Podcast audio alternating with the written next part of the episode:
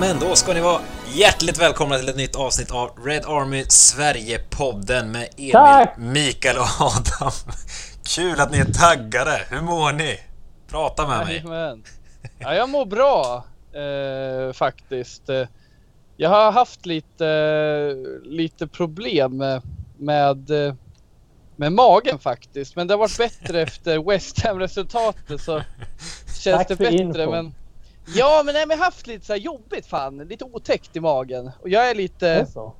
Ja, jag är lite hypokondriker så det är en lite tuff period när det händer. Men jag har fått en tid i slutet på mars då ska jag kontrollera om det fan är någon jävla larv eller om det är något allvarligt. Och som sagt, jag utgår ifrån att det är något allvarligt. Ja, det kan ju vara vad som helst liksom. Är det inte binnikemaskar som kan vara så här flera meter långa och bo i tarmen eller något? Ja men något tokigt där och jag som sagt, eh, jag är lite av en hypokondriker. Jag försöker ju söka stöd av sambon men hon, hon tar det inte på allvar och menar ju på att jag alltid har ont någonstans. Och jo, ja, det är skönt att få hjälp då av vården i slutet på mars. Men jag kan berätta lite, lite eh, jävla grej jag gjorde bort mig på. Eh, på tal om det här med att sök, ansöka till vården så. eh, Ja, jag var lite orolig för något halvår sedan. Och hade ont eh, runt eh, eh, väldigt långt ner i magen. Och sen eh, ljumskarna liksom. Ovan, eh, ovan eh, snoppen kan man säga. Och sen ljumskarna. Och sen stramade ner mot pungkulorna och det var ju liksom såhär fan.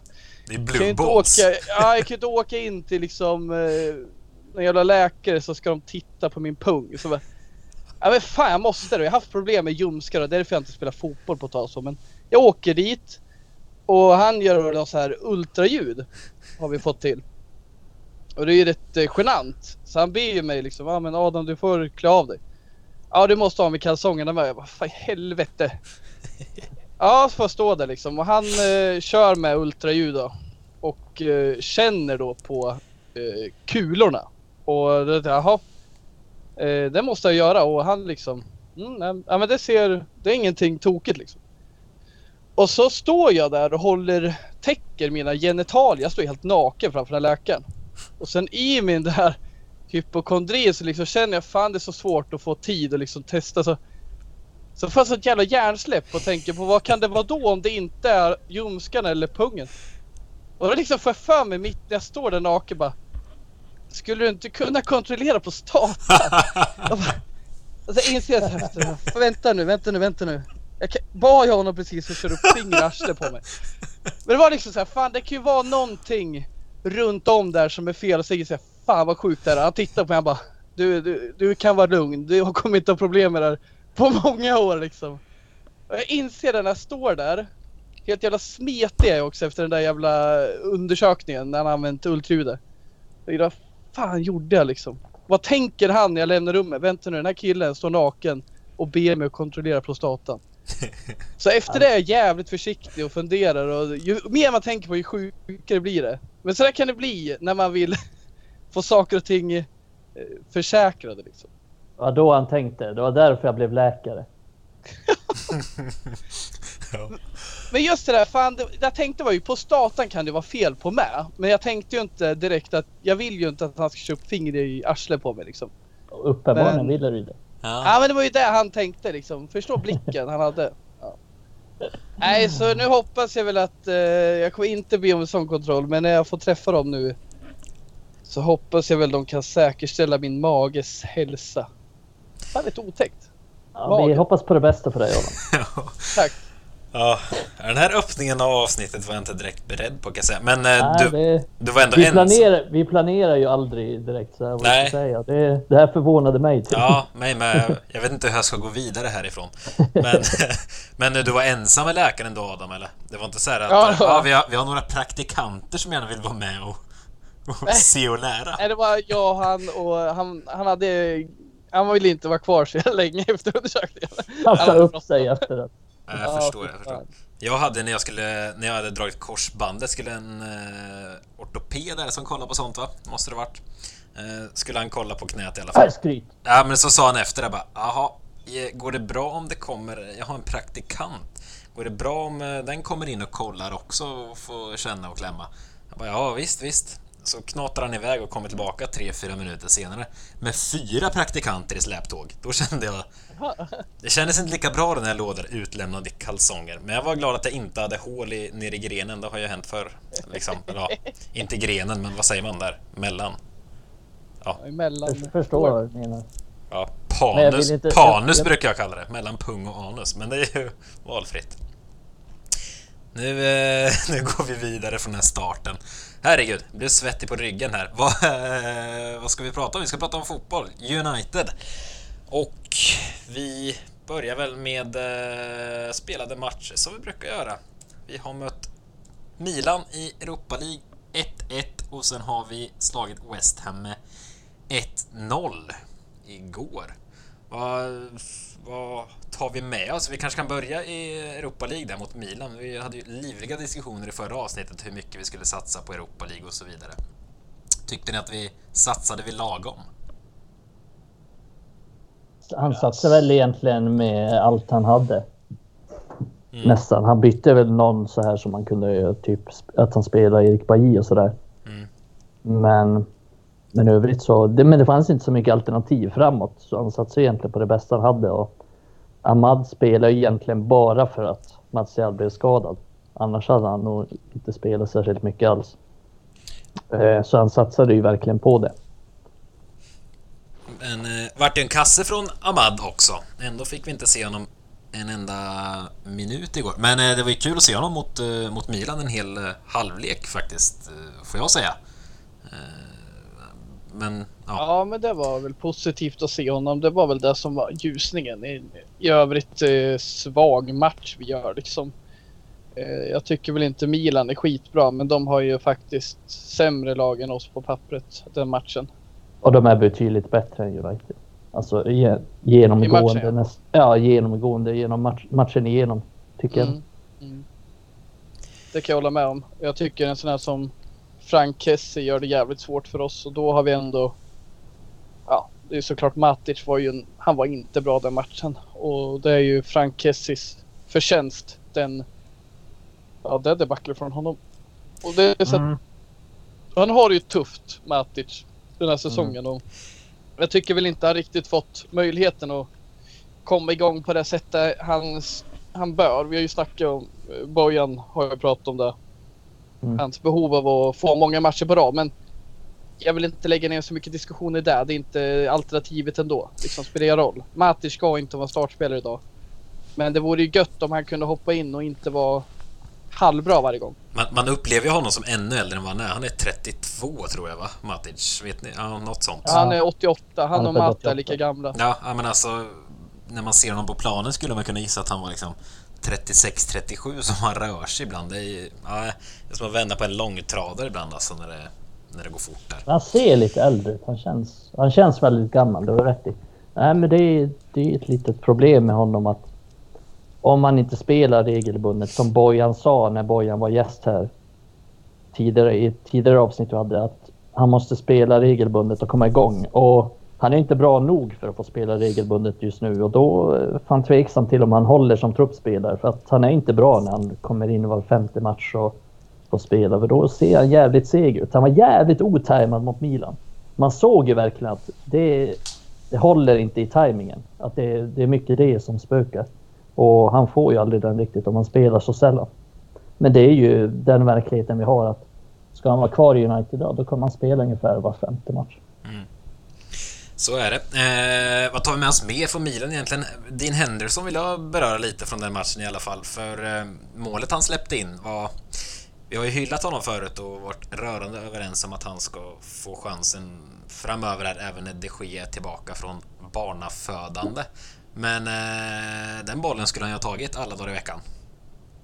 Mm, men vi har ju berört det innan också att vi är inte säkra på att han är en lika bra skottstoppare som de Gea är och det tycker jag att han visar lite att han är inte, han är inte riktigt lika reflexstark och inte riktigt lika bra på linjen som de Gea är. Eh, sen ska han ju ta den oavsett men det är kanske någonting vi får ta att han kanske släpper in en, en sån boll någon gång. Mm. Sen är det ju också svårt för han har, han har inte stått, trots att han satt in den, så har han inte stått så mycket den här säsongen det är ju fortfarande bara så att han har fått några få matcher i rad. Så det är kanske så att han behöver bygga på sig lite ännu mer. Att få lite mer förtroende och bli lite varm i kläderna fortfarande innan man kan döma honom helt. Ja, och sen alltså sen man måste ju väga för och emot också. Okej, okay, han kanske inte kommer göra lika många idioträddningar som det sker om man får säga så. Eh, men å andra sidan, alltså sån här, hur ska jag uttrycka mig? Alltså osynliga grejer som görs, ja, men, som att han kan dominera ett straffområde. Det gör ju inte de Gea. Det, kanske, alltså det blir inga uppenbara tabbar på de Gea då, men att Henderson går ut och dominerar, liksom som defensiva fasta till exempel, har vi varit inne på väldigt mycket. Nu var det ju defensiv fasta han släppte in det här målet på, men överlag så tror jag absolut att det skulle kunna gå ner med Henderson i kassen som går ut på en hel del bollar som de Gea brukar stå kvar på linjen på. Så Ja, han kommer ju släppa in fler sådana här och är inte lika reflexsnabb som de Gea. Det är väl kanske ingen målvakt som är. Men äh, det är ju för och emot alltså. Äh, så... Ja, men det finns ju mycket. Jag tror det finns en potential i att han kan förebygga många av de här farliga lägena som de eh, stoppar så jävla bra. Precis, och det, det, det är svårt att mäta. läge eller långskott så ja, och det... tycker jag att eh, ja, nu har ju de Gea varit bättre än eh, den tiden men de Gea var ju nästan bäst när eh, vårt försvar var så sämst. Mm. Och det var ju för att han, han blev ju en vital del i varje match. Han fick väldigt mycket skott på sig. Han fick väldigt mycket han var väldigt aktiv i våra matcher. Han mm. hade liksom Småling och Blind framför sig. Nej men det har varit olika konstellationer som mittbackar. Ja. Jag förstår vad du menar där, det osynliga. Det... Ja men det går liksom inte att mäta. Alltså det Henderson kanske har sina styrkor, det är inte lika lätt att mäta. Eh, man kan väl mäta hur många inlägg han plockar ner också, men ja, ni förstår vad jag menar. Det är inte rena, ja. rena skotts... Alltså en målvakt 2021 ska inte bara vara en skottstoppare, så kan vi uttrycka det. Nej, så är det ju. Han är ju bättre på att kommunicera. Det är framförallt det jag tycker han är bättre på. Att han är bättre på att kommunicera. Att han är, med, han är tydligare än det sker. Han snackar i tidigare skede. Vilket gör ganska mycket för en backlinjes trygghet. Sen kan jag tycka att så här, plocka inlägg och sånt. Ja, han, han är lite bättre än det sker där. Men det är ingen klassskillnad. Det är inte direkt så att han är peak Peter Schmeichel. Nej. Utan han har ju fortfarande brister där och är inte helt klockren. Det kunde vi se till exempel mot, mot West Ham när han kom ut och halvboxade där och blev lite rörigt. Men han är lite bättre än de Gea där och det är ju bättre. Men det är framförallt kommunikationen och förmågan att ja, men komma ut i tidigt. Han gjorde det mot West Ham också, att han kom ut ganska tidigt och rensade en boll till inkast. Som annars kanske det kunde bli ett friläge med de Det tycker jag är största, det är största skillnaden tycker jag, de Gea Henderson. Det är att de Gea lämnar aldrig linjen. Jag har sett han gjort det faktiskt den här säsongen. Men det är nog för att han har drillats med Henderson och fått de kraven på sig. Han har inte haft så höga krav på sig med Romero bakom. Men jag tycker det är en stor skillnad och det gör ju trygghet för backarna. De vet att Henderson kan komma ut. Det är bra för psyket liksom hur man ställer linjen. Men det ja, det är ju livsfara. Det är så många gånger spelare kommer fria eh, med de Gea bara för att eh, ja, backlinjen och de Gea blir för långt ifrån varandra. Och han är livrädd för att komma ut. Ja, men det är också... Henderson är jättemodig och vågar. Ja, men det det är han ju. Han är mycket... Han är mer proaktiv än de Gea. Han är ju mer benägen att slänga sig ut och typ i den där boxningsduellen som jag snackade om mot West Ham. Eh, de Gea hade inte gjort den. Men det beror också på vem de har haft som tränare. Som du säger Adam, så är de Gea blivit mer benägen att komma ut nu än tidigare. Men det är också för att han har haft Mourinho som tränare tidigare. Och Mourinho vill, alltså Mourinho vill ju stå ganska lågt. Och då behövs ju inte det på samma sätt. Eh, så det, det, det finns ju den aspekten också, att han har liksom inte blivit van vid det. Sen tycker jag Ola har utvecklat det sker lite att han är mer benägen att komma ut, men det är fortfarande inte naturligt för honom. Och Henderson är bättre i det. Alltså jag vet inte, jag tycker, ja, jag håller med dig där i sak att det kan ju vara en orsak, precis som han har förstört så.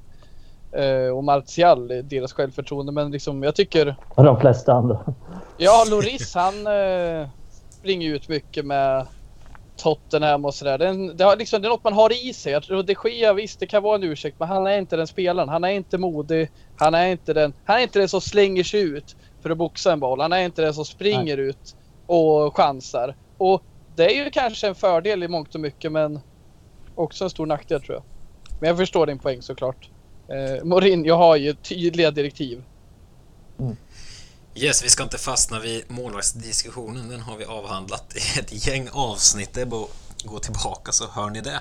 Eh, vi mötte West Ham igår, 1-0 seger. Eh, och det ska vi såklart ta med oss att ja, vi befäster vår topp 4-position och andra platsen ännu mer. Men jag tänkte faktiskt utgå lite från eh, två saker som eh, ni båda skrev varsin bra sak i vår interna Messenger-chatt som vi har alla skribenter. Eh, var det där jag skrev att David Moyes är en palsternacka det, nej, det är inte meningen att alla ska höra. Nej, det, det, var lite kul i och för sig. Du skriver mycket som inte alla ska höra, men... Eh, det kan man säga att de skriver. nej, vars. Men eh, de som är ute efter att det ska vara klang och jubel här för vi vann med 1-0 mot West Ham och befäste topp 4-plats får nog de får ursäkta för... Ni känner Emil vid det här laget. Ni, ni känner mig, men eh, det kändes som många med mig var ganska besvikna ändå igår efter matchen. Alltså vi kontrollerade ju matchen ändå hyfsat, eh, tycker jag. Men ambitionen var inte riktigt där. Och som Adam kan vi börja med. Du skrev i Messenger i halvtid där så skrev du ta tag i ödet, låt inte slumpen avgöra. Och det känner jag jag tyckte det var jäkligt träffsäkert av dig. Eh, och det, det säger ganska Den har han filat på länge Ja, herregud. Suttit halva säsongen. Nej, men eh, det, det säger ganska mycket om eh, United 2021 tycker jag. Att, eh, ja, det känns som man slänger ut de här 11 spelarna och sen får det gå. Det, det du syftade till i halvtid där var ju att ja, exempelvis plocka ut Daniel James och in med Ahmad som gjorde en mm. jättebra andra halvlek mot Milan ta tag i det. Låt inte slumpen avgöra att det bara ska tugga vidare. Så du får utveckla lite själv här, men eh, mm. jag tyckte det var bra, bra sammanfattat av dig. Ja, men det bottnar ju liksom i att eh, jag tycker väl som många gånger tidigare att han eh, inte är så proaktiv. Att vi, vi, vi kanske eh, det står 0-0. Han gör sällan byten i halvtid. Han liksom kör på. Sen får vi 1-0 i baken och han agerar lite reaktivt. Men jag tycker vi, vi hanterar matchen bra liksom. Jag känner i, ja men fan vi, vi spelar, tror jag, tillräckligt bra mot ett oambitiöst West Ham för att göra mål. Men det krävs också någonting mer för att hota. Vår vänsterkant genererar en del målchanser med Shaw och Rashford. Tycker inte Rashford är så jävla vass, men han sätter Shaw i spel och det skapas lägen. Däremot högerkanten är obefintlig liksom. James, AVB, den är den mest osexiga vi har i hela ligan. Och då tänker jag ta in Ahmad. Det finns inget att, att det finns inget att vad heter det, riskera där. Det kan bara bli bättre. Och jag hade köpt om man hade kvar James för att det är en jävla viktigt i defensiven. Men West Ham anfaller ju för fan inte ens. De är så oerhört fega den här matchen. Så där tycker jag liksom att, ja men kör nu. Sätt in Ahmad och, och ta tag i matchen. Låt inte ödet bestämma. Alltså, det kan bli vad som helst. För så har det ofta blivit. Och det har inte blivit kanske några förluster, men det har blivit kryss. Det blir 0-0 1-1. För att vi vi låter egentligen annat än oss själva påverka där och det är såklart med byten. 0-0 är inte tillräckligt bra men sen tycker jag inte att West Ham hotar oss tillräckligt. Men det hade lätt kunnat bli 0-0 den här matchen. Lätt. Men tro, tror ni att... Eh, nu fick vi in 1-0 där, lite slumpmässigt får man väl säga. Det var ändå ett självmål av Dawson där.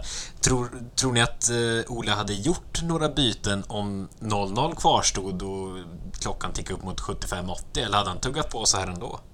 Nej, det tror jag. Det tror jag faktiskt. Eh, jag tror det påverkade. Eh, för alla som inte vet. Han gjorde ju inte en jävla byte den här matchen. Vilket vi kan gå in närmare på snart kanske. Men jag tror han hade gjort det. För han vill verkligen. Han ville vinna. Men jag tror att jag vill ju se att han gör det innan. För jag vill inte att det ska stå 0-0 och att han gör eh, två byten i 80 Det är inte rättvist mot någon liksom. Inte följarna eller spelarna.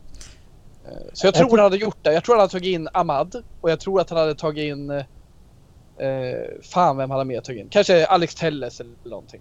För att få in mer inlägg. Ja, eller Matic för att göra liksom någonting på mittfältet eller... Ja, men. Williams eller Telles. Han gillar han att byta ytterbackar. Nej, men han gillar att byta ytterbackar faktiskt. ja, det gör han. Nej, men det gör han och det, det är säkert det han hade gjort. Nej, han gillar det... att göra spelare till ytterbackar också. Tar in. Fosumensa fast han är mittback. ja, det är sant. Nej, men han hade ju... jag kan också tycka det att det står 0-0 liksom i paus och vi kontrollerar matchen och West Ham visar, det blev lite förvånad över, jag tror jag sa det i förra podden, att de kommer skapa mer problem än de gjorde i fa Cup-matchen. Men det gjorde de faktiskt inte. De hade ingen ambition nu heller. De startade med Mark Noble igen och nu hade han ju visserligen inte så mycket alternativ på grund av skador och på grund av att Lingard inte fick spela.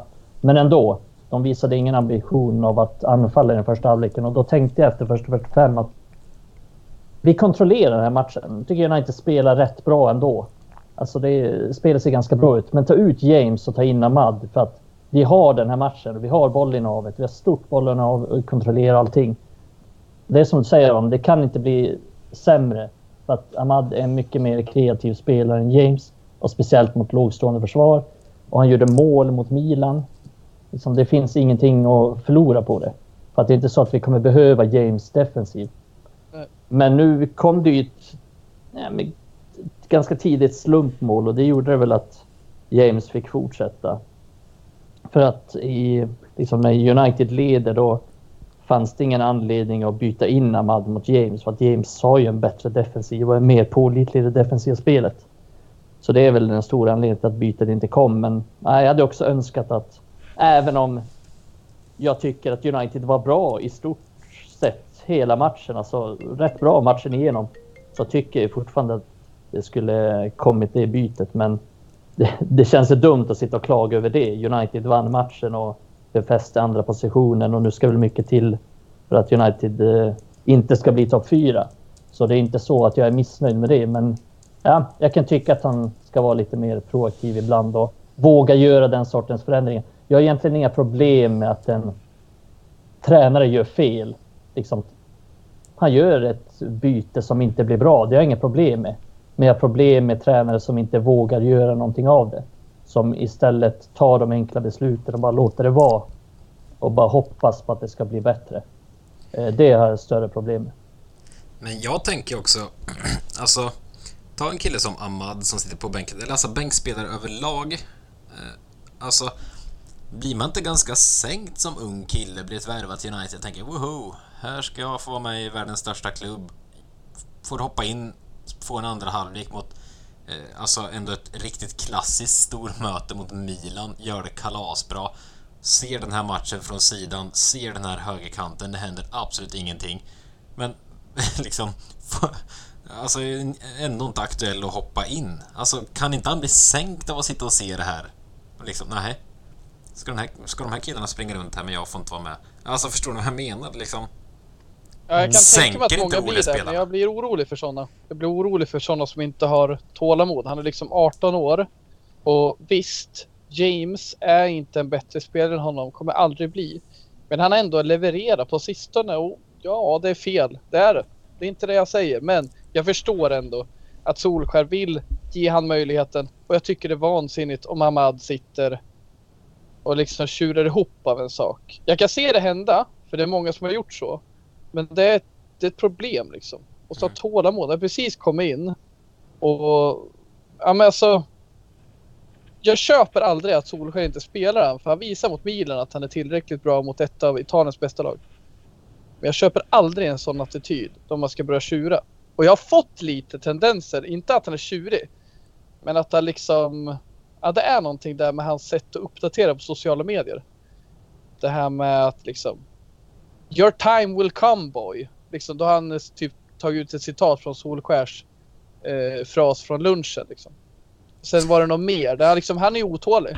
Har Abad skrivit de grejerna? Det, det har inte flera jag missat. Gånger jag, jag är inte på, så vass på sociala medier. Jag är inte, så, eh, jag är inte lika flitig där. Jag upptäcker inte sånt här. Fan vad Men jag, jag tycker kul. inte att det är ett problem att han jag håller med Adam, jag tycker inte det är ett problem att han inte får spela än. Alltså för hans personliga... För jag tycker att han ska ha tålamod där. Det är ju värre, lite värre med van der Beek. Där kan man ju vara lite mer orolig eftersom vi är snart i april och han har knappt spelat någonting. Men Ahmad är liksom 18 år och har precis kommit till klubben så vi ska ju... Han har ju ändå fått...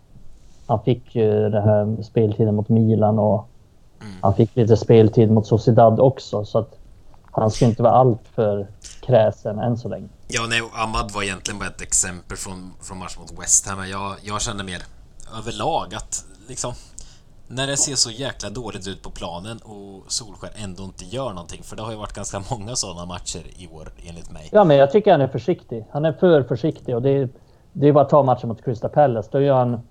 Då byter han inte heller in Ahmad. Nej. Eh, även, eh, även om vi, liksom, vi måste ha ett mål. Eller måste, men vi, vi måste gå för ett mål i den matchen. Eh, och han gör, han, gör inga, han gör inget byte. Och då kan jag känna att... Då, då kände jag redan då att nej, men han skulle ha bytt in Ahmad. Liksom, han måste ju våga chansa.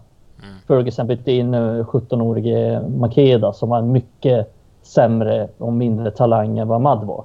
Och chansade med det. För att han, liksom så här, viljan att vinna var så stor hos Ferguson. Att han, att han kände att han var tvungen att göra saker när det inte funkar. Och det tycker jag inte riktigt att Ole gör på samma sätt.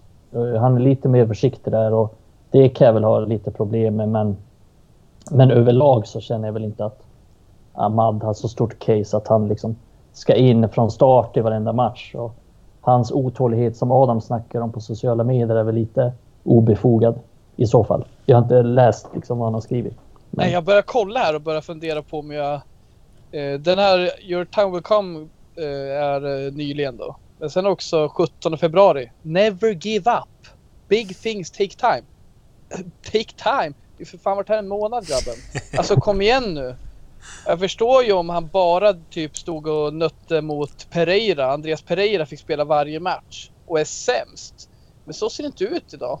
Så det är lite där jag menar att det är lite såhär wait, wait, wait. Ja men, men det är väl det är, jag vill bara dagens alla. ungdomar. Ja men det är ju så. Det, det, det är dagens fotboll. Det är så det är. Och det är klart, han kanske blivit lovad en jävla massa men ja. Jag tror storhet om Ahmad och jag hoppas han är tålmodig för han kommer bli en succé. Han har talangen. Det gäller att han har huvudet med sig.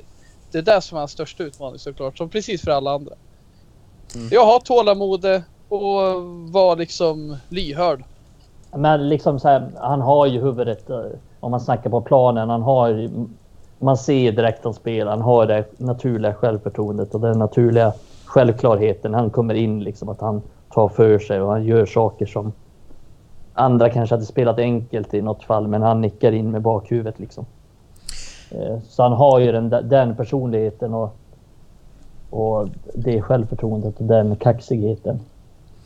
Men eh, innan, innan vi studsar vidare här i diskussion kring, kring United, jag måste bara beröra den ni var inne på. Var det inte väldigt, alltså märkligt låg ambitionsnivå hos West Ham igår? Alltså de har, de är ju, tidernas chans för den här klubben att ta sig ut i Europa. Kanske till och med Champions League. Och de bara... De vill ju ingenting. Jag tyckte det var så jäkla konstigt alltså. De har David Moyes som tränare. ja, men han har gjort det kanon tidigare under säsongen. Ja, det har han, men han har inga stora... Det är inte så att han går för seger på Old Trafford ändå. Nej. Han, är inte, han gick det... inte för seger när han, Trafford när han hade United. Nej, det gick han fan inte ens för kryss när de låg under igår. Jag tyckte bara det var så...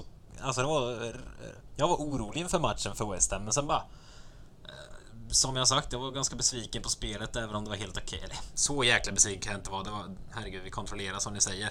Men ändå så satt jag där och kände efter liksom 20-25 minuter bara så... Det här West Ham är heldött. Det, det här går inte att ja, förlora.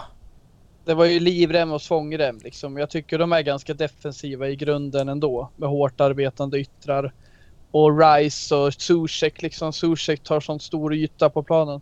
Men nu kör de Noble också. Och sen kör de liksom Ben Johnson så vänster wingback. Han kommer ju inte bidra i offensiven. Så när de ställer om, det är ju bara Jared Bowen och Antonio. Alltså jag tänkte på Antonio, fan vad tråkigt det måste vara spelare i klubben. För han gjorde ju allt för att eh, liksom eh, hålla igång anfallet. Han gjorde det i början. Men ingen är liksom orkar så mycket. Och Bowen var också helt slutkörd. De orkar inte springa på de här förlupna bollarna som kommer från liksom eh, Issa Diop. Ja men det, det, håller inte. Så jag håller med dig. Det är, för, det, det är dåligt och jag tror och märkte faktiskt i matchen att när de börjar spela mer offensivt så händer det grejer och börjar skapa något. Så liksom våga och få med dig någonting istället för att fega och inte få med dig någonting. För... Jag har sett Palace varit mycket bättre med liksom sämre material egentligen. Och det är ju för att de, ja men, äh, skitsamma, vi inte gå djupare där. Fy fan vad pissigt det var att se. West Ham ja. igår. Nej men alltså Ben Johnson, han måste ju börja bli riktigt låren. Det var väl 88 han blev avstängd för doping eller när fan var det? Ja. Tänk. Ja, kul att se honom. Ja, ja fan. Men... Han är inte snabb längre. Nej, han har tappat kvickheten. Dopingkontroll. Exakt. Men äh, åter till min nästa här. Mikaels äh, klyftiga uttryck i Messenger. Ja, vad fan var det? Ja, vad fan var det? Men du skrev lite om bristen på flytande anfall i United och där jag kände att jag höll med. Det var inte lika snyggt uttryckt som Adams eh, lilla citat där. Eh, men, eh, men du pratade i alla fall om att alltså, vi har sån brist på flytande anfall. Jag tror du skrev det i samband med att det var ett snyggt anfall som Greenwood avslutade någon gång. Eh, mm. Pastor Fred passade upp till... Just det, ja. Till Greenwoods Bruno. stolpmål. Eller stolpskott. och ja. Sexy Bruno passade till Greenwood som avslutade och så räddade den polska Brad Friedel till... Vad, vad hände där? Vad, vad, hände där? Sexy Det där låter Bruno. som eh, kommentatorn. Exakt. De som fattar, de fattar. Ja, herregud. Och då när de kallar Kevin De Bruyne för eh, Ginger hela tiden. Ja.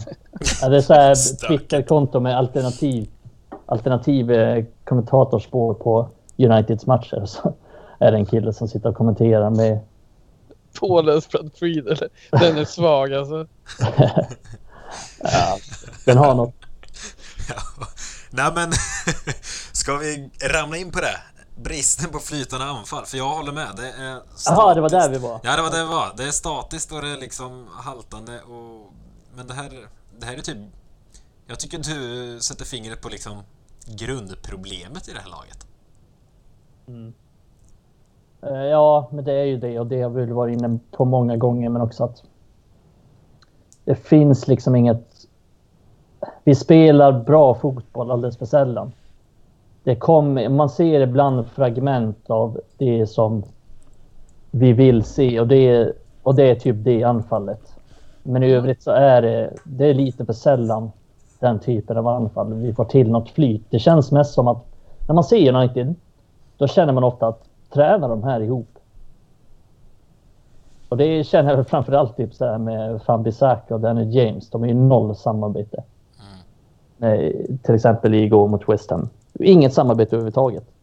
Det är liksom så här, Lindelöf får bollen så spelar han ut till Fambisaka. Fambisaka spelar till James. James spelar tillbaka till Fambisaka. Fambisaka passar ut till inkast. det är lite så det ser ut. Eh, det händer inte så mycket där och de har inget. De har inget flyt i samarbetet som Rashford och Shaw kan jag tycka har ett flyt i samarbetet. Men i övrigt så, det är bara att kolla på våra anfallare. De har inte heller någon kemi mellan varandra egentligen. Eh, så mm, där tycker jag att det brister en hel del och det är väl någon slags speluppbyggnad och grundfilosofi som, in, som Ole inte riktigt har nått ut med. Han har säkert någonting han vill att, hur han vill att det ska se ut, men det har inte riktigt satt sig. Och spelarna kan av olika anledningar inte få ut maximalt i, i det spelet. Ja, men när liksom, eh, när vi är för sega efter bollåtererövring och etablera ett spel. Alltså när vi inte kan kontra snabbt. Då blir det ofta så. Det är då man... Det är där liksom folk tänker att vi saknar mönster. Vad är det vi ska göra på offensiv planhalva? Vad är det för alternativ vi har? Och egentligen som Mikael säger, det är när Shaw och Rashford har bollen. Så det känns genuint och det känns som man har en tanke med det. Men till höger så krånglar vi till det. Och det känns som det känns hela tydligt ibland att Green på bollen kliver naturligtvis över på, med vänsterfoten och kan slå ett inåtgående, eller ett inåtskruvat inlägg. Men AVB han går inte till djupet. Han står kvar bakom liksom. Och ibland gör han det. Så det finns liksom ingen tydlighet där, tycker jag. Eh, det är en del. Men jag tycker att när vi gör som Fred gör, upp med den fort till Bruno och, och Rashford är i djupet och backlinjen backar. Det är då det händer någonting. Men det har liksom inga, det är inga linjer. Det är mer individuell briljans, fart och sen har vi ju då liksom ja, med fyra på offensiv planhalva. Då händer det någonting. Och det har vi svårt mot Palace, West Brom, West Ham som nästan aldrig kliver upp så högt. Att Rashford får yta i djupet. Att Bruno får dansgolv mellan mittfält och backlinje. Så det är, det är intressant det där att det är liksom Man håntas ju det där varje gång men man blir ju så glad tycker jag som Fred är jävligt rapp på att ta de där match när han väl har möjlighet. Mindre ofta mot eh, sådana här lag men ofta mot eh, våra bättre konkurrenter. Nu eh, har vi ju semihyllat vänsterkanten här eh, lite mellan raderna. Men eh, då måste jag ändå bara få plocka ner. Alltså Rashfords beslutsfattande, det, det kan vara bottennivå i Premier League alltså. Jag blir mörkrädd ibland när han går för avslut, när han absolut inte ska gå för avslut och när han ska skjuta då ska han dra tre gubbar till. Ibland får han först dribbla genom fem backar. Alltså, han har en så hög nivå som bor inom honom. Ibland får han ute. Men alltså... Mm, han är också... Det är så sjukt Emil, du har så rätt. Ja, det han... är ett stort problem, men ändå är han vår bäst, en av våra bästa spelare. Ja, det säger alltså, kanske han, någonting han om någonting. Bästa. Det är inte så. Det är, du tänker folk, ja, för vadå bäst? Han, ja, men han bidrar tillräckligt mycket för mm. att skapa våra lägen med Shaw. Men mm. det är ändå Shaw som är bäst. Men samtidigt tänker man, vad kan han göra egentligen? Vad är nivån? Jo, han skulle fan kunna ha två assist idag. Mm. Så mycket som potential har han. Men det blir inga poäng för, ja men som du säger, han slår bort en hel del. Nej men ärligt talat, med, Det är så jävla skumt med Rashford ändå. Ja, men med, och i vissa han, matcher han, är helt när, han skjuter när han ska passa och han passar när han ska ja, ja. skjuta. Ja, alltså... Det är alltså- helt sjukt att han nästan uteslutande gör fel varenda gång. Det känns som ja. att slumpen borde göra att han tar rätt beslut. Men, men, men, alltså med hans egenskaper. Med hans egenskaper, med hans speed, hans... Alltså Eh, hans tillslag är otroligt. Alltså, han... En mot en är han riktigt vass egentligen, om han bara fattar när han ska utmana. Alltså, han skulle på riktigt kunna vara, alltså verkligen, verkligen en toppspelare i Europa. Det är han inte just nu, för han får inte ut det tillräckligt ofta. Ofta på grund av just beslutsfattandet i min bok. Men det finns en jäkla potential. Om han bara vet när han ska dribbla, säger du. Det är precis det. Han är vid hörnflaggan. Det finns inte mycket farligt att tappa bollen här. Äh, då, då vågar han inte utmana. Nej. Men däremot när han är i ett farligt läge. Där det är farligt om vi tappar boll. Då tappar han ofta. Alltså han har inte Fred bakom sig. Han har inte Shaw bakom sig. Det där, han tar hela tiden fel beslut. När han ska skjuta, när han ska passa, när han ska dribbla. Mm. Och det är liksom, ja det är som jag sa förra gången. Det är coachningen där någonstans. Sen är det såklart upp till honom. Men det känns, jag får känslan av att han får mycket dubbla bud. Men det är upp till honom såklart. Det är upp till honom också att ta nästa steg. Det är inte så att han ska behöva bli coachad i allting. Men jag tycker han hamnar i något mellanland. Vi har liksom haft de här olika stegen. Han var snabb anfallare i början. Sen liksom till exempel förra säsongen blev han en duktig assistspelare. Och man vet att eh, innan han var en duktig assistspelare när han kom bra överens med Martial förra säsongen. Då sköt han hela tiden. Så liksom nu är det som att Solskär, okej. Okay, nu har du lärt dig allt här. Nu ska du göra allt samtidigt. Mm. Ibland och när du vill. När månen står i Sion med Neptunus. Ja, men det är så jävla ovisst tror jag. Men sen som sagt, jag, jag kan inte skydda honom så. Jag tycker inte han är spelare att kritisera för han är bra i det stora hela. Men han är inte i form. Och det är frustration. Det har varit frustration länge nu. Det jag. sätter sig i huvudet på honom också tror jag. Speciellt det med beslutsfattande. När han kommer i bra lägen då börjar han tänka att Just det, då mot Arsenal, då skulle jag passat i det där läget. Mm. Fan ska jag nu? Ja, men då passar jag. Nej, men då är det fel beslut. Så det är mycket sådär att han har fått mycket kritik för just det. Eh, att han tar fel beslut i de lägena. Och det tycker jag syns. Alltså, jag vet inte om jag inbillar mig, men jag tycker att det syns att när han kommer i de lägena, då, då tvekar mellan två tankar. Vad ska han göra? Mm. Eh, och det tror jag satte sig hans i, i huvudet på honom. Så att det det det liksom, han har inte riktigt utvecklat det och det kan jag vara lite besviken på för att han blir ju 24 år senare i år. Det är nu han ska, liksom utväxlingen ska komma. Det är nu han ska bli en färdig offensiv stjärna.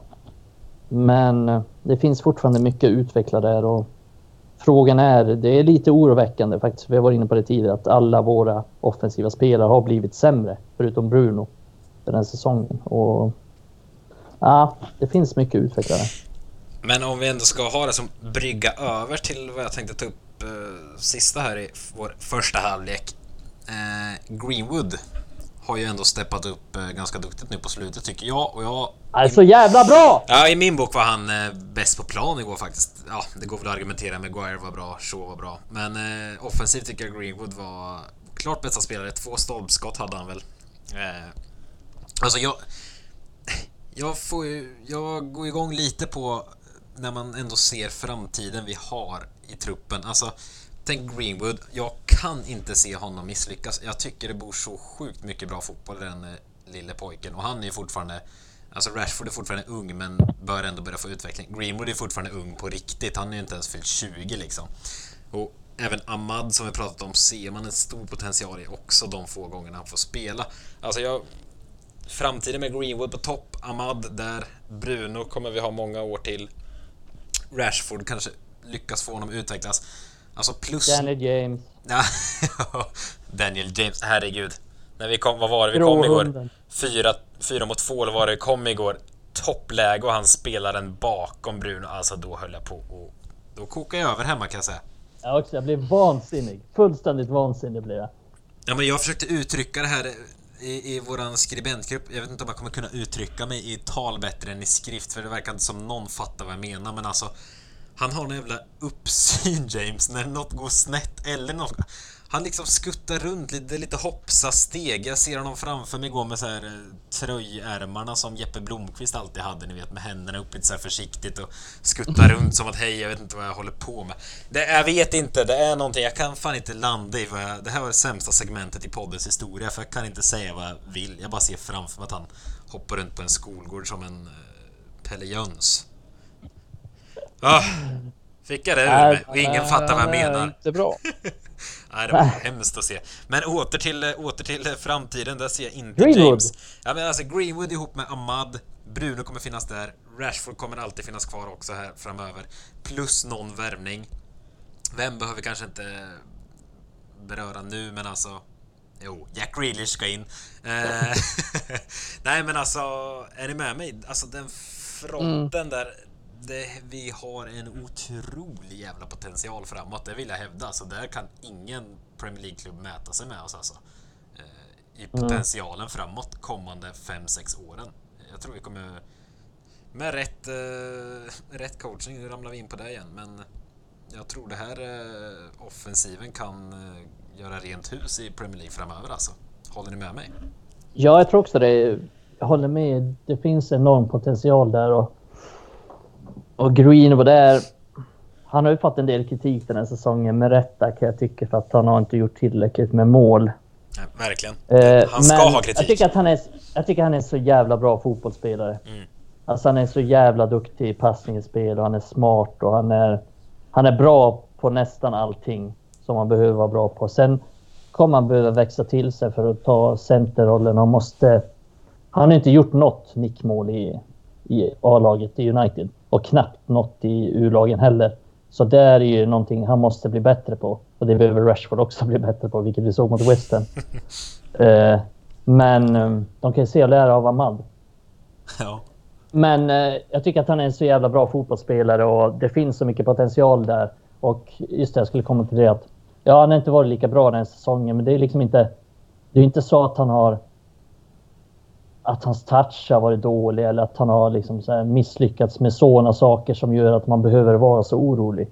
Utan det är ju snarare, ta matchen mot West Ham igår. Han kom till lägen, alla hans touchar sitter, alla hans liksom steget sitter, spelsinnet sitter. Det var bara den sista pusselbiten i avslutningen och vi vet att avslutningen är hans styrka. Men det jag tycker har varit problemet tidigare, det är att han inte riktigt har kommit till avslutningslägen han, han, liksom, han spelar ut sin roll där på kanten. Det funkar inte riktigt längre att han är där på högerkanten. Visst, han har några bra inlägg ibland när han kommer där, men det blir inte så mycket av det. Han har inte den...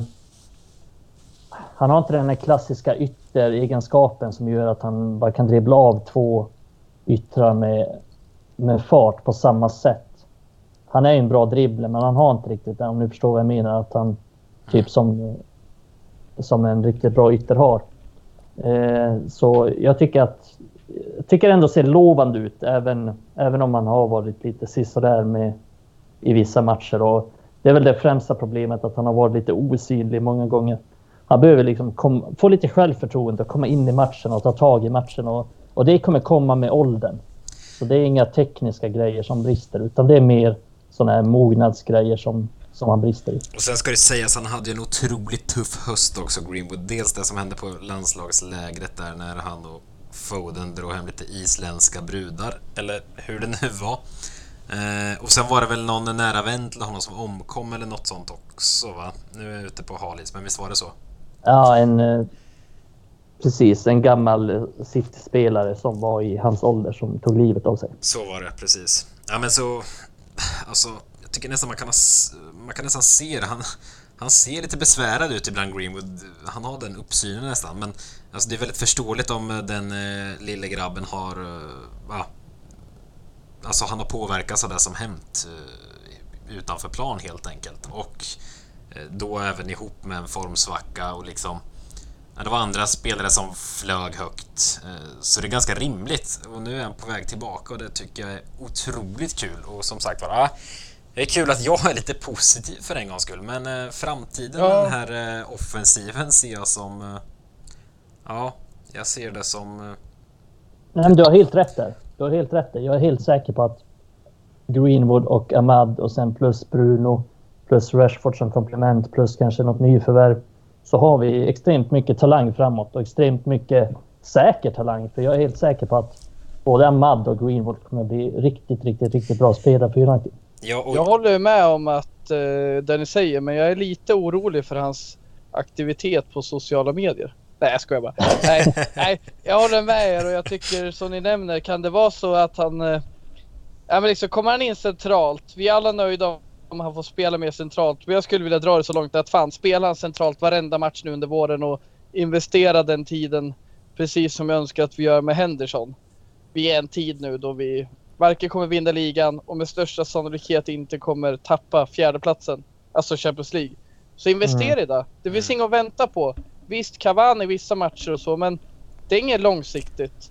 Det är inte med Martial heller för mig och Greenwood vet vi att det är värt att satsa på, så gör det. Och till höger, jag tycker han är bra, men inte tillräckligt bra. Och kanske är det så den här säsongen att han fan gör det tillräckligt för att komma in centralt.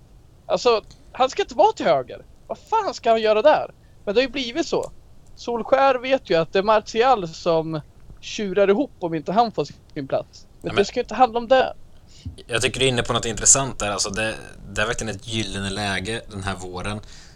Som sagt, jag har sagt det förr, jag brukar inte vara en förespråkare för att slänga in spelare bara för att de är unga och tjoho. Men alltså, det är ett sånt gyllene läge, speciellt om vi... Alltså redan nu egentligen, men speciellt om vi slår Leicester på, på söndag. Då ska liksom topp 4 kunna vara säkrad på riktigt. Vi ska gå in på det. Ja det är det ju, för fasen. Nu är jag bort mig här. Fan också. Blir man avslöjad. Med där, ja, blir man avslöjad. Men eh, vad har vi efter då? Brighton är i ligan nästa va? Ja, så är det.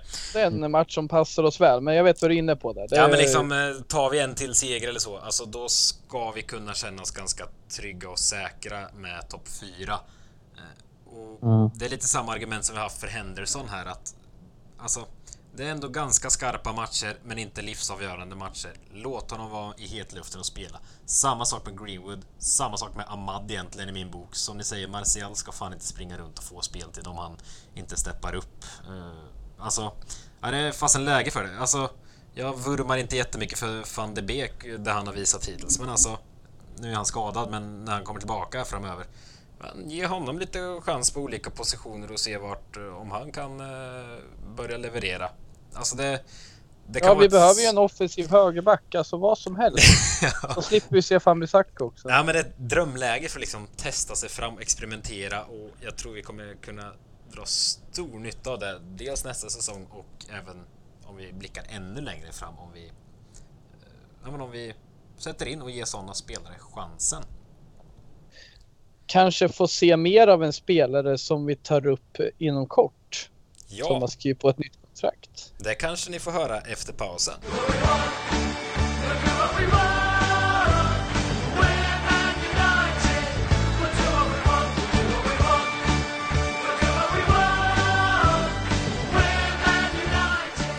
Men då blev det en andra halvlek i eh, det här avsnittet också, där vi ska ramla in lite på kommande matcher. Men ska vi börja eftersom vi avslutade första halvlek här med och eh, en liten teaser kring ett nytt kontrakt så kanske vi kan eh, börja med det. Då släpper vi väl in dig Mikael. Rakt upp och ner och berätta för folk vem är Hannibal Mejbri? Så får du klaga på mitt uttal till att börja med här. Nej, inte så mycket att klaga på det. Det är väl ganska bra. Du är bra på franska, Emil. Tack, För tack. är fransman. Je ne comprends rien. Oui, merci. Jaha, skulle jag snacka eller? Eh, si. Ja, ni- Hade ni något att säga eller? Oui. Nej. Je ne. Scenen är Eh. din. Nu, nu tar jag över det här innan du spårar ut och tar. det är bra. Eh, United betalade ganska mycket pengar för honom. Um, när, han, när han bara var 16 år köpte honom från Monaco för drygt ja, men typ 100 miljoner svenska kronor, vilket är helt sjukt för en 16-åring. Jag tror, jag tar inte gift på det, men jag tror att han var den dyraste 16-åringen någonsin och fortfarande är det. Uh, så man kan ju lugnt säga att United investerade ganska mycket pengar och ganska mycket resurser på att få över honom för att man la ner ganska mycket tid på att locka över honom också. Det var många andra klubbar som ville ha honom. Men det är väl främst en, en innermittfältare som... Han kan spela på ganska många positioner på mittfältet. Han kan vara en åtta, han kan vara en tia och han har spelat mycket på kanten också. Och han är ju väldigt... Jag menar alltså, när han spelar då missar man inte honom. Dels för håret, men dels för att han är verkligen överallt på planen och han gör allting. Och han är, han är egentligen bra på allting också. Han är bra i speluppbyggnaden och han är, han är bra på att göra mål, han är bra på att spela fram, han är bra på att styra spelet, han är liksom snabb och kan utmana och han är rätt stark i kroppen. Och mycket tyder på att han skulle ha fått chansen om han inte hade varit skadad nu i A-laget.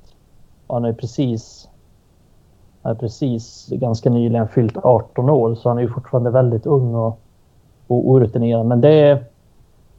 Jag har blivit sjukt imponerad av honom. Alltså, jag tycker så här, han växer bara med varje match han spelar och blir bara bättre och bättre. Och jag tror ju på allvar att han kan liksom konkurrera om, om speltid redan nästa säsong. För så bra är han och så imponerad är jag över honom. Och han har extremt mycket i sig. Jag, jag har extremt svårt att se att han inte blir en, en stjärna, en riktigt jävla bra spelare. Det har jag faktiskt. Eh, så jag, jag känner mig självsäker inför att, att han kommer bli en riktigt bra spelare och att han har förlängt sitt kontrakt. Det, det är fantastiska nyheter. Det är mer fantastiska nyheter än många tänker. Nej, kul! Eh, alltid kul med sådana förlängningar som Mikael eh, godkänner för då vet man att, eh, då vet man att det är bra. För du, Jag har, kan min... du kan din ungdomsfotboll i United, det är sjuka scener. Din sweet spot. Ja, det är det. Det är din USP. Eh, Någonting måste man ha. Ja, men så är det ju. Vad tänkte jag säga? Jo, vi har ju lite kommande matcher och det är ju lite kuppvecka som eh, kommer här, även om jag snöade in på annat förut. Men vi har ju Milan på torsdag, returmatch i Europa League, 1-1 i första mötet som sagt, så nu ska vi ner till Italien. Eh, och sen på söndag är det Leicester borta och då har vi kvartsfinal i FA-cupen. Och kupper har vi ju... Ja, det har vi det har stött och, stötts och blötts i denna podden förut. Vad, är det lite sämre tagg inför en sån här vecka än inför en vanlig? Eller drar FA-cupen kvartsfinal lika mycket som en ligamatch? För mig är alltid FA-cupen viktig och den blir ännu mer viktigare nu när vi egentligen är, eh, bara har kupperna att gå på när det kommer till att vinna titlar. Mm.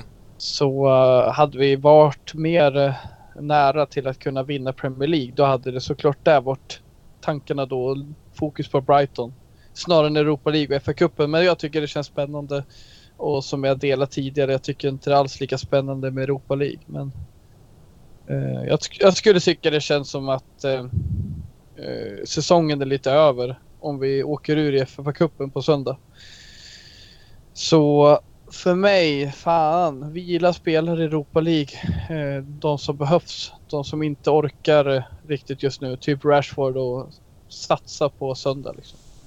Men det är jävligt tufft. Det får man ha i åtanke att Milan borta på torsdag och sen är det Leicester borta på söndag. Och så liksom så här, det, är inte, det gör ju mycket bara man har till exempel om vi skulle ha Milan hemma. Bara ta den på hemmaplan och slippa allt resande och allt, och allt sånt också. Så det, är, ja, det kommer bli tufft. Men det positiva är ju att vi kommer få tillbaks nästan alla spelare. Alla viktiga spelare. Nu räknar jag inte Phil Jones och Ja, Mata också.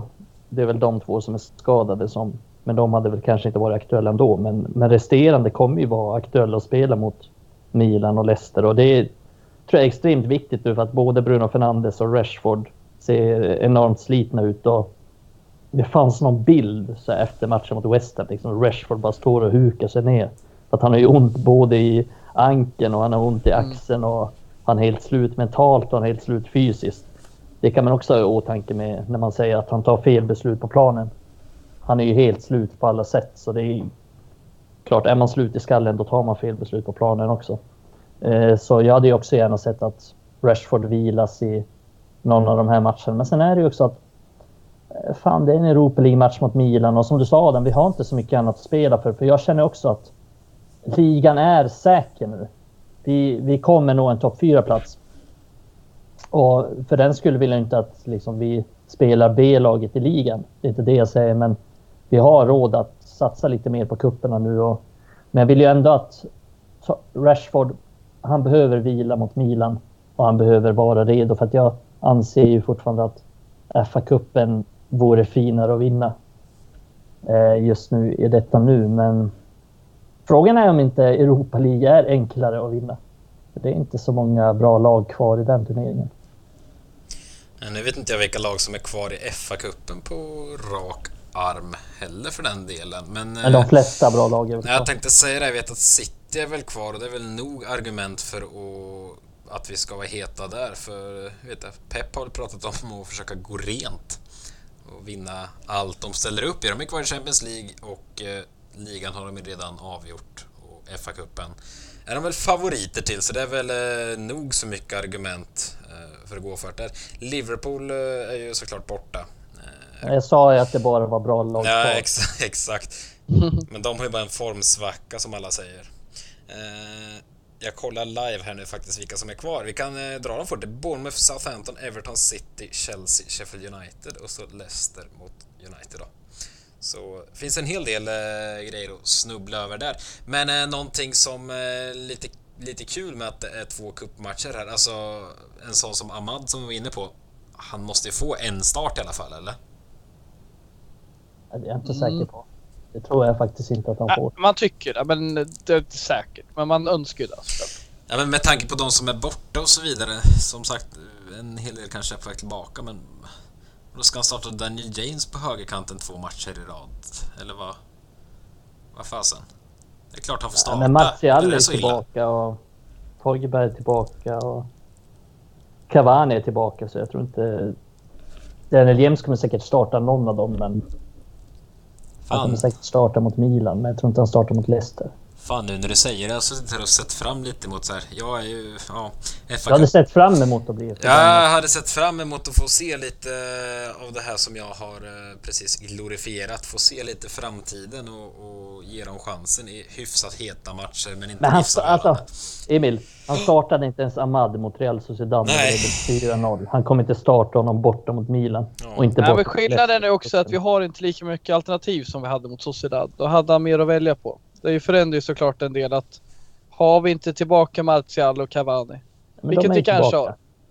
Ja, men om de inte är redo. Fan vet ja. vi med de två glaslirarna. Ja, nej, men jag tror fortfarande inte att de kommer starta honom.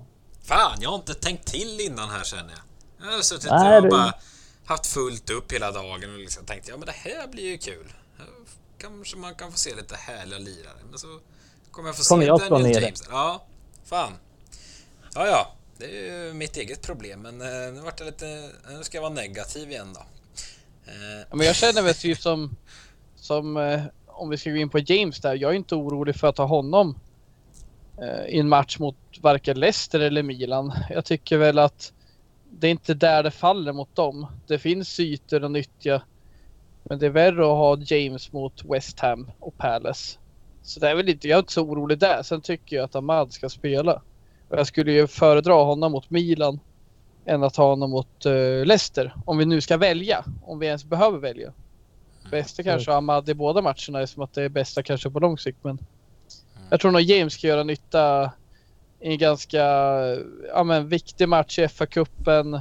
Där uh, nu hade de ju inte uh, Harvey Barnes tillgänglig senast. Jag har inte kollat upp varför det är så men Det är ju en spelare på deras vänsterback som vi kan eh, behöva hjälpa till att försvara mot liksom. Han är skadad. Han skickade ja. av sig korsbandet va, för ett tag sedan tror jag. Så det... Nej, det gjorde han inte. Var det inte så illa? Nej, men han är skadad och missar matchen i alla fall. Mm -hmm. När ni säger det, där läste jag någonting om fantasy fotboll. Det var många som var besvikna. Ja, prata inte om det. Jag hade plockat in honom precis. det var därför han skadade sig. Alltså. Fan också! Absolut. Du är en stor jävla jinx, Emil. Giss, gissa, vem jag plock... gissa vem jag plockade in inför den här omgången då? Son. James. Son, skadad efter 17 eh, minuter eller något. Jag är så trött på Son det där och spelet. Ginger. Jag är så trött på det där spelet. Men eh, det går säkert bra för några. Eh, vad tänkte jag säga? Jo, de Gia ju, skulle ju vara tillbaka i träning idag om jag förstod det hela rätt efter att suttit i karantän eh, då han blivit pappa nere i Spanien. Eh, det är ju någonting som är eh, väldigt intressant här nu. Vi har varit inne på det som sagt var, men inom närmsta veckan, eller i alla fall två veckor, kommer vi se vem, vem Solskär har som sin etta faktiskt. Jävligt intressant faktiskt att se vad han... För här måste han ju verkligen ta ett beslut om någon av dem kommer bli besvikna. Känner jag nu. För sett liksom i oktober, om man sätter de Gea. Det är lite väntat för Henderson. Men nu tror jag att han blir på riktigt förbannad om han blir petad. Ja, det, det... jag har svårt att tro det, att han ska bli förbannad. Alltså, jag fattar inte det där. Ni får fan utveckla det för mig. Alltså, ja. de Gea har varit en av världens bästa spelare och han är en väldigt bra eh, och sporra med för Henderson. Jag menar om han får reda på att ja, men du ska fortsätta konkurrera de Gea.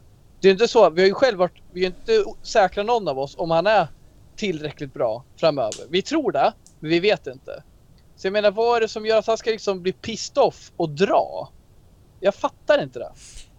Vad är det mer? För att han vill spela? Och han ja, tycker att han förtjänar men, att men han har, hela, han har fan hela karriären framför sig. Han har ja, möjligheten han... att spela med en bra målvakt som han kan sporras med liksom. Ja men tror han är nöjd att sitta på bänken i United? När han kan gå till typ valfritt Ja men United liksom, det är ju det är fan ett av Englands bästa lag. Varför skulle han inte vara nöjd med det? och jag menar, jag hade köpt om det sker var skitdålig som han var förra säsongen. Men nu har han ju varit tillräckligt bra för att han ska köpa att du, din, jag vill ge honom en chans till. Sen förstår jag om man får sitta på bänken ett helt år efter att han kommer in. Då hade jag blivit pissed off med. För han, han visar att han är tillräckligt bra. Men liksom, jag förstår inte varför han skulle grina ihop. Han älskar ju klubben också. Det är ju inte som Ahmad som kommer in som en 18-åring. Som en frisör som inte har, har några förväntningar liksom. Inte förberedd på något. Ja, men, alltså, han, han tror ni verkligen väl... att han skulle liksom lämna in en transferbegäran och tjura ihop för att han inte får fortsätta spela sista matcherna? Jag vill bara förtydliga, jag vill ju det. Men jag ser inte att han ska tjura ihop. Men jag kanske missförstår hon, hans hans mentalitet här. Så lämna in transfer transferbegäran, så långt skulle jag kanske inte gå, men jag tror inte att jag skulle inte utesluta det. Jag är helt säker på att han får inte han spela liksom. Blir han petad nu, då kommer han, han kommer vilja lämna till nästa säsong. Om han inte blir lovad första platsen, det vill säga. Eh, och det kommer han inte bli om det sker står i slutet av den här säsongen. Då kommer han förmodligen köra på med De Gea nästa säsong också. Ja, vet du vad? Jag... Stämmer det när du säger Mikael? Och det kan mycket väl vara så. Då vill inte jag ha någon. Om det är så illa. Han skrev häromdagen på Twitter att han målade stan röd tillsammans med McTominay. Är det inget värt? Alltså klubbmärket måste vara mer värt än honom. Och än en gång, det är ju en annan sak om han blir pissad av klubben, men det blir han ju inte. Och jag köper att klubben vill göra snygg sorti med de Gea. Han kan få spela alla matcher och sen lämna i sommar. Ni vet min åsikt där. Men jag, liksom, jag vill veta mer om det här. Ni nämnde ju det här med Andersson. Ja, men han, han kanske tror sig vara så stor att han måste iväg. Då mm. vill jag att han ska iväg. Då vill inte jag ha kvar honom. Om han är så. För så ja, men han tror jävla pissad blir han inte på klubben. Ja, men han tror ju det. Han trodde redan för två år sedan att han var bättre än de Gea.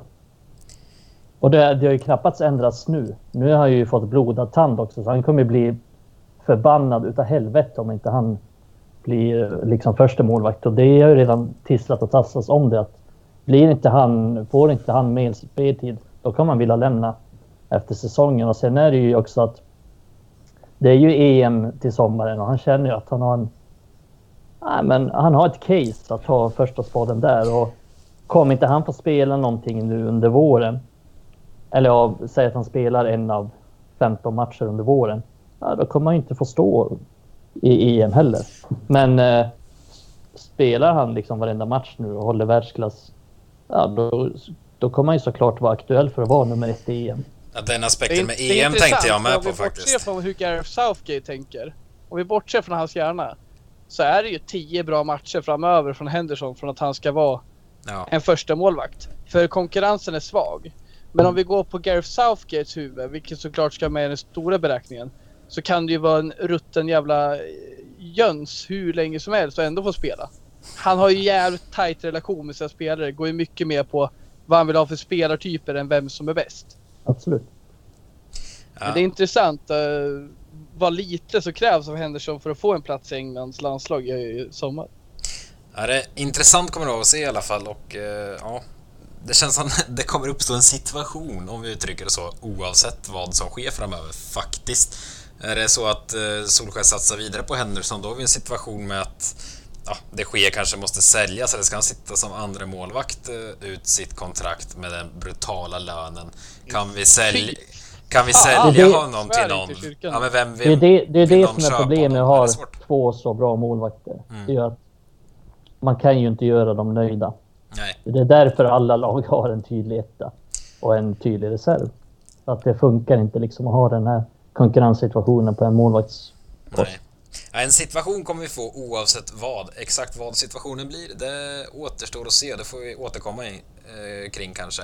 Nu ska vi eh, gå vidare. Det dunkades ju ut lite nyheter i veckan kring Manchester United. Eh, lite oväntade i alla fall för min del. Jag visste inte att det Eh, Eh, var på intågande. Men eh, lite nya roller i ledningen och då är det väl tre namn som ska nämnas. John Murtaugh, Darren Fletcher och Matt Judge. Där Fletcher antagligen är bekant för alla som lyssnar på den här podden gissar jag.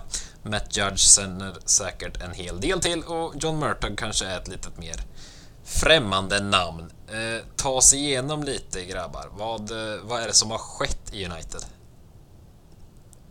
Ja, men eh, som du berättade där eh, var lite oväntat och det var det nog även för de mer insatta just att John Murtag skulle få en ny roll. Eh, som de skrev på The Athletic så har de ju hållit det här hemligt på ett bra sätt just eh, den här omfördelningen och Murtag har ju varit en pjäs i United ända sedan några månader efter att David Moyes anträdde till klubben så har ju han varit inblandad bland annat i eh, damlagets etablering och akademins eh, omformering och sådär.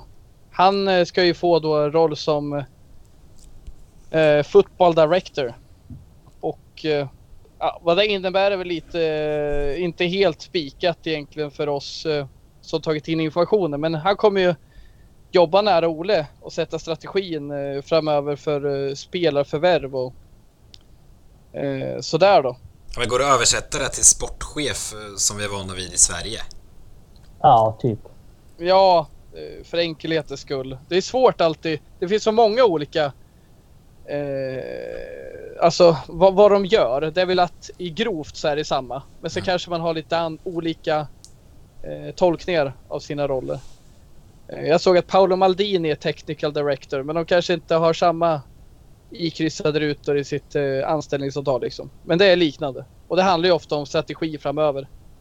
Eh, med spelarförvärv och eh, ja, men synk med tränare. Ja, det är väl helt enkelt så att United ska få en lite bättre struktur. För det har inte funnits. Den strukturen har inte funnits. liksom, så här, David Moyes har kommit in och han vill ha sina spelare. Sen kommer Mourinho in och han vill ha sina spelare. Och och mm, sina mm. scouter liksom som köper de spelarna han vill ha. Sen kommer van Schaal in och han tar in helt andra spelare. Och vi ser på nyförvärv som har kommit. Typ när van Schaal kommer in. Han plockar in hejvilt spelare som han kände till. Såsom Schweinsteiger och Victor Valdes. Det är inga spelare som passade in i United. Hur, liksom hur vi tänker att United ska gå framåt. Och där fanns det ju ingen tydlig röd tråd från ledningen och det här, den här liksom anställningen, det är väl förhoppningen nu att det ska finnas en sån tydlig röd tråd. För att problemet i United tycker jag, det är att vi har gett för mycket makt åt tränaren. En tränare ska såklart ha en del att säga till om, men framförallt ska en tränare coacha laget och inte lägga så enormt stort fokus på att köpa sina spelare och bli bångstyrig så som Mourinho blev. Mourinho köpte ju spelare bara för att köpa där ett tag kändes som. Mm. Och en tränare är ju... Alltså oavsett vad vi vill säga om United och tränares liksom, position så är ju en tränare relativt kortlivad i fotbollen. De flesta lag byter tränare relativt ofta ändå. Och vi kan ju säga att det är svaghetstecken att United kickar tränare så här, men vi har ju ändå... Alltså tränarna i United har ju ändå varit en längre period. Än, men ta Bayern München, Barcelona, Real Madrid. De byter ju tränare oftare än United. Och de är ju mycket mer framgångsrika än United de senaste åren. Eh, så att egentligen gör ju det de bästa lagen det. De byter tränare ganska ofta. Eh, så det är väl det största problemet tycker jag. Hur det har varit att United har bytt tränare för ofta. Eller nej, nu säger jag fel. Att United har haft för mycket makt hos tränarna. Så de har haft för mycket att säga till om. Yes, det var John Murtag i stora drag som vi sammanfattar med sportchef då. Lite slarvigt uttryckt på svenska. Eh, Darren Fletcher har väl de allra flesta koll på som gjort många säsonger i United-tröjan. Och jag uppfattar i alla fall, det kanske är jag som har misstolkat det, men jag uppfattar när det kablades ut att han eh, skulle tillbaks in, in i A-truppen här för några månader sedan. Jag uppfattade det som att han skulle vara en form av assisterande tränare. Uppfattar jag det helt fel då? För där ska han inte riktigt vara nu om jag förstår det rätt. Ja, man skulle ju ingå i den här coachstaben och det kommer det väl delvis göra också i en del av sin vardag men det är inte hans huvudroll då. Det har väl förändrats liksom med tiden. Det var inte det som var tanken kanske. Eller så var det bara en ridå för vad som komma skall liksom. Varför han är inne och rör sig i området. Ja men då är det lätt att hantera det så. Mm. Men vad, vad ska han göra då mer konkret här nu? Vad, vad har men han, han kommer ju bli en länk mellan de här skeppen liksom. Vi har ju Solskär som eh, ja, men jobbar tajt med sina analytiker, sina coacher. Ja, men McKenna, Carrick, Butt, Filen, assisterande är vi bekanta med. Men, men att han blir en länk mellan dem liksom. Uh, han som har koll på klubben i stort blir en länk mellan de här tränarstaben och sen de här uh, John Murtog, Matt Judge. Lite intressant där, Matt Judge var ju eller John Murtog är ju numera lite chef över Matt Judge. Och förut var det väl tvärtom då. När John Murtog var lite mm. mer anonym. Så var det ju John som skulle rapportera till Matt. Mm. Och den var vi glad för. För Matt är ju inte... Han är ju inte fotbollsmänniska liksom. Han är ju en ekonom precis som Woodward. Han är väl den som... Ja precis. Han är väl den som förhandlade tidigare med... Förhandlade affärerna helt enkelt. Mm. Eh, han Precis. kommer få en lite mindre roll nu, men han har väl i stort sett liksom att han kommer fortsätta göra lite sånt. Men Darren ja, hans roll är lite ny, men det var inte liksom, det var ingen totalomvändning för honom. Det var lite Nej. mer i hierarkin kanske. Ja, precis. Lite lägre position i hierarkin. Och där kommer väl Fletcher också vara en länk, som du sa, mellan, mm. mellan liksom förhandlingarna och, och de som har en del att säga till om vad gäller spel och förvärv. Mm. Men alltså, tar vi det här i stort så tycker jag att det, det kom ju en del kritik kring det här. Att för, att, för att de här anställningarna kom, det, det, var ju internt. Alltså det var inte så att man tog in Mark Overmars eller någon liksom så här stor, stort namn utifrån. Utan det här anställdes ju internt och det har väl fått lite kritik från många som menar på att ingenting kommer ändras att, utan att Ed Woodward gör det här bara för att lugna fansen liksom och ta bort fokus från hans egen inkompetens. Men jag vet inte fan alltså. Jag vill inte vara så cynisk. Jag tycker att det här känns rätt bra. Och sen det är alltid svårt att veta på förhand. Vi kan ju bara spekulera i det. Men jag tycker att det känns rätt bra. Och jag är helt övertygad om att det kommer bli bättre än vad det var innan. Det är kanske inte så svårt för att allting är bättre än vad det var innan. Men jag är ganska säker på att det kommer bli bättre än, än vad det var innan och bara det är positivt. Och just, just för det här som jag var inne på innan att tränaren har haft för stor makt i United. Och det kommer man ta bort lite nu. Säg att Solskjaer får sparken. Ja, då kommer vi inte stå där med byxorna nere. Då kommer vi ha en idé om hur vi går framåt. Då kommer John Murtough finnas där och ha lite koll och ha lite tankar och ha lite idéer. tillsammans med övriga i staben om hur vi ska, liksom, hur United ska ta sig framåt. Och det är det som är det mest positiva. Det jag ser som största fördelen här och det är ju som du, man förstår ju Mikael att de här är kritiska och menar på att det kanske är en rökridå för något annat men jag är med dig där. Det är ju liksom det, det kan ju bara bli bättre med Woodward också i en sån roll som ska lägga strategin framöver.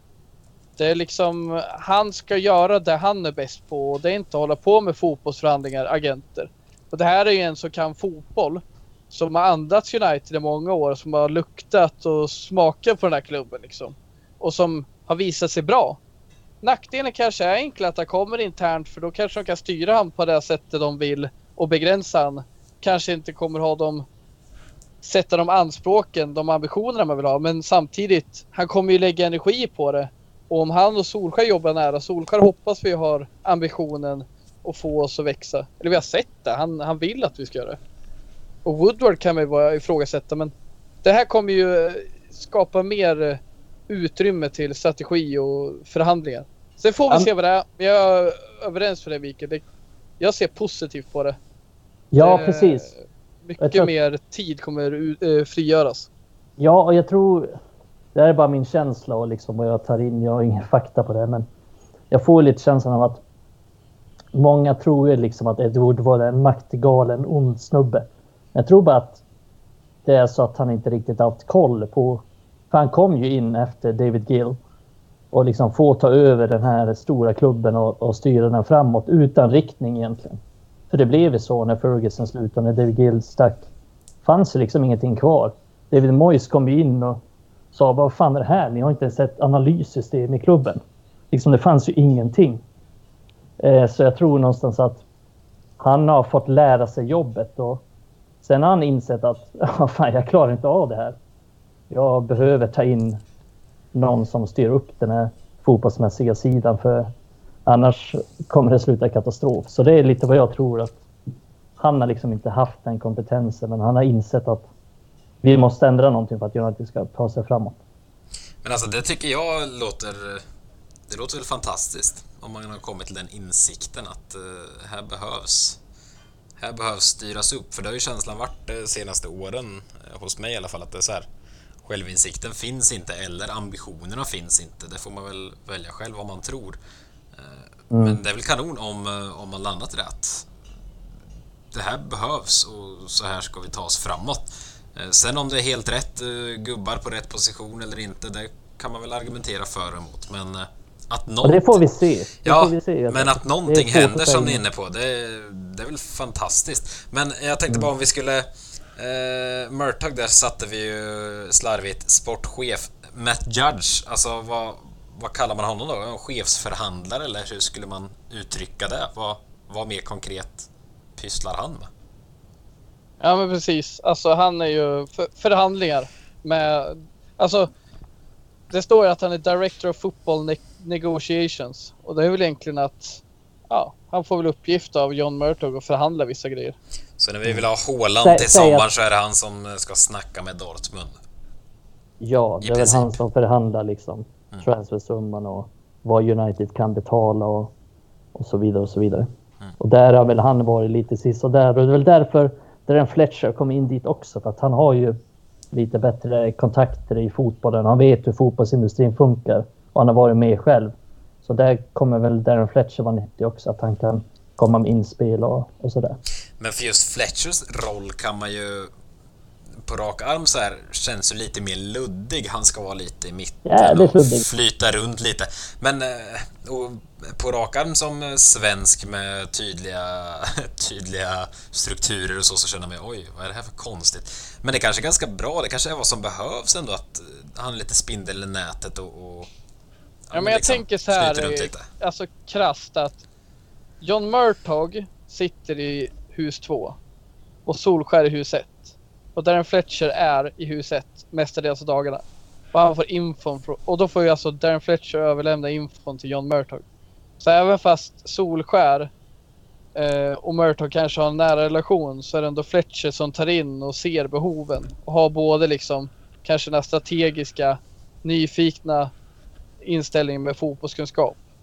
Så att de, liksom, det kommer bli som en länk bara mellan dem. Mm. Mm. Det som är intressant med Murtog det är ju att om vi ska gå in lite djupare. Du skrapar ju lite på ytan där Adam med, med damlaget. Och det får man väl säga att han har... Nu är det ju kanske inte lika höga nivå som Manchester Uniteds herrlag men ändå liksom. Det är han som har satt ihop det laget på kort tid och gjort liksom laget från nystarta till titelkandidater i damligan. Och det är ju det är ändå väldigt bra gjort. Alltså, liksom, man kan inte begära mer. Det är liksom så bra man kan göra det. Och samtidigt har han ju också varit med och styrt upp akademin. Och där får man ju ge cred återigen till Ed Woodward. Att han har satsat mycket pengar och mycket resurser på att styra upp akademin som var ett jävla haveri eh, efter att Ferguson och David Gill lämnade. Eh, den var på dekis utav helvete. Så där har ju han också varit med och styrt upp och han var ju stor del till exempel i Hannibal Meshby som vi nämnde tidigare och värvade dem. Så där finns det mycket. Han har gjort mycket bra. Sen får vi se om han håller på den stora scenen. Ja, men för Murtog, om jag förstod det hela rätt så Moyes plockade väl i princip med Murtog från Everton när han kom va? Han kom då fem månader efter. Ja. Ja, men det var ju Moyes insåg liksom att det fanns ingenting i den här klubben längre. Nej. Då var man ju tvungen att börja plocka in en massa saker i efterhand. Mm. Ja, men det säger väl ändå någonting. Alltså, nu har vi kanske tryckt ner Moyes lite här i det här avsnittet med att ambitionsnivån inte finns där. Men han är ju inte dum i huvudet, David Moyes såklart. Och det säger ändå någonting om att han litade på Murtog och plockade med honom. Alltså, mm. ja men en så ja. ansedd man som ja, David Moyes ändå har liksom plockat med honom. Det blir utrymme utan uh, Ferguson och Gill, så är det ju. Ja, ja men uh, det säger ändå någonting tror jag om att David Moyes som ansedd tränare ändå valde att plocka med Murtog, så... Ja. ja, och framförallt att han tog in Fellaini, det var ju också jävligt fint. Fina jävla Fellaini. Hannibals brorsa som eh, väldigt många tycker är kul att påpeka. Håll käften! Båda har någon form av afro, men jag vet inte. det finns mer... inga likheter överhuvudtaget, Nej. förutom lite i håret. Ja, inte... inte ens samma hårfärg. Nej, men Fellaini har inte så stort burr som Hannibal och även Chong hade ju också liksom... Det är större burr. Fellaini är mer kontrollerat. Svaga liknelser. Ja, det är det. Det finns ja, många svaga liknelser. Banal liknelse utav helvete. Ja, liknelser är något folk behöver eh, bli vassare på, ta med fan. Eh, det var nog allt för eh, idag tror jag, om ingen av er känner att det här måste jag få ut mig, få ur mig innan vi innan vi bryter helt enkelt. Ni har fått prata i 1.20 ungefär nu tror jag, så det... Känner ni nöjda med vad ni fått ut? Det tycker jag. Det känns lite som så här, avslutning i skolan så här. Vad har ni lärt er idag? Ingen säger någonting. Lite samma Exakt, känner det med. Så därför gör vi så att vi drar ett streck över det här avsnittet och eh, jag hoppas att ni är med och eh, kommenterar och delar. Eh, vi tycker att vi fått upp lite mer aktivitet den senaste tiden och det är vi väldigt tacksamma för så vi kan utveckla den här podden ännu mer. Eh, vi hörs väl eh, nästa måndag igen gissar jag då med ett avsnitt efter två kuppmatcher och inför eh, nya ligamatcher. Ha det gott allihopa! Hej!